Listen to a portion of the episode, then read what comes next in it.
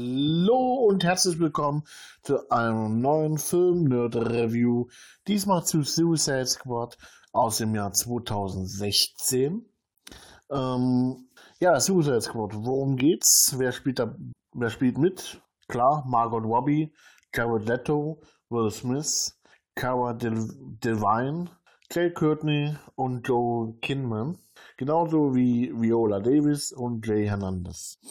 Ähm, in dem Film geht es im Prinzip darum, dass ähm, die äh, verrückte Agent Waller, für mich ist sie verrückt, weil in dem Film ist das einfach nur, wie sage ich das nicht, eine Bitch, ähm, weil sie eigentlich nur ihrer Sache in, äh, interessiert. Alles andere ist ihr scheißegal. Und ähm, genauso ist sie auch in den Comics, die ist einfach unerträglich, diese Frau. Und diese arbeitet für die Regierung wie erbärmlich. Aber egal, das ist ein anderes Thema. Suicide Squad ist äh, sozusagen die Task Force X, eine geheime Regierungsorganisation, die sich aus Strafgefangenen zusammenstellt. Ähm, ja, im Prinzip äh, fand ich den Film wirklich nicht schlecht.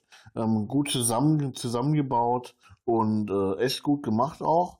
Aber ähm, man hatte mehr erwartet. Ich habe den damals auch im Film, äh, im Film im Kino gesehen und jetzt nochmal auf DVD.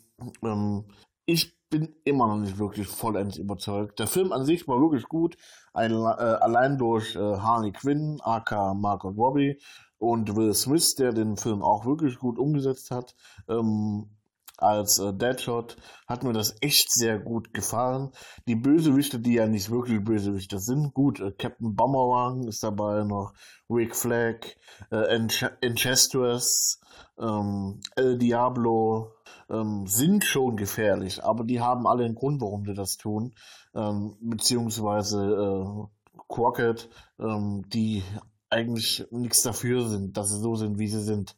Ähm, die Regie hatte äh, David Ayer äh, übernommen und ähm, ja, die, der Film ist im Prinzip nach ähm, dem Tod von Superman angesiedelt, was auch in dem Film nochmal kurz Thema wird.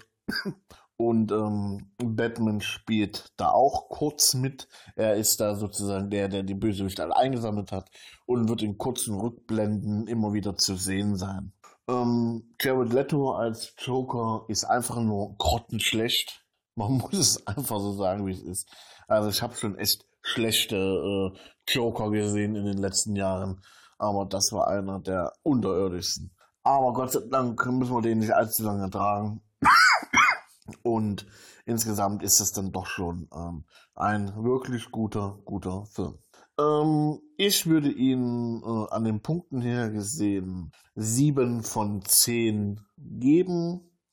Ähm, wie immer äh, von IMDB, die haben 6,1 von 10 gegeben und Kino.de hat viereinhalb, nee, vier, 51 Sterne gegeben. Joa, insgesamt äh, gefällt 82% der Google-Nutzer den Film und ich denke, äh, das ist eigentlich schon eine gute Übersicht, was der Film insgesamt doch her hat. Altersfreigabe ist FSK 16 in Deutschland. Auch das finde ich okay.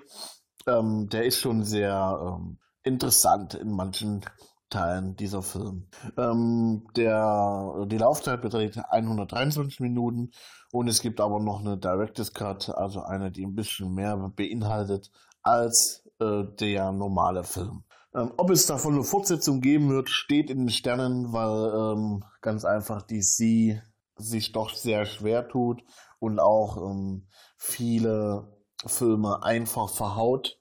Und äh, deswegen weiß man nicht, ob es davon eine Fortsetzung geben wird. Ich würde mich drüber freuen, denn der Film hat, wie gesagt, Potenzial auf mehr. Ähm, aber mir würde ehrlich gesagt lieber ein Harley Quinn-Film besser gefallen, ähm, weil die war einfach super. Ich bin gespannt, wie es weitergeht im DC-Universum. Wir äh, hören uns bei einem weiteren Filmreview demnächst wieder. Ich bedanke mich wie immer fürs Zuhören. Euer David vom Filmnerd.de. Wenn ihr Fragen habt oder Intentionen oder Anregungen, Kritik, gerne an info at film-nerd.de. Einen schönen Abend, schöne Woche, schönen Monat, wann immer ihr es hört. Bleibt gesund. Euer David von Filmnerds.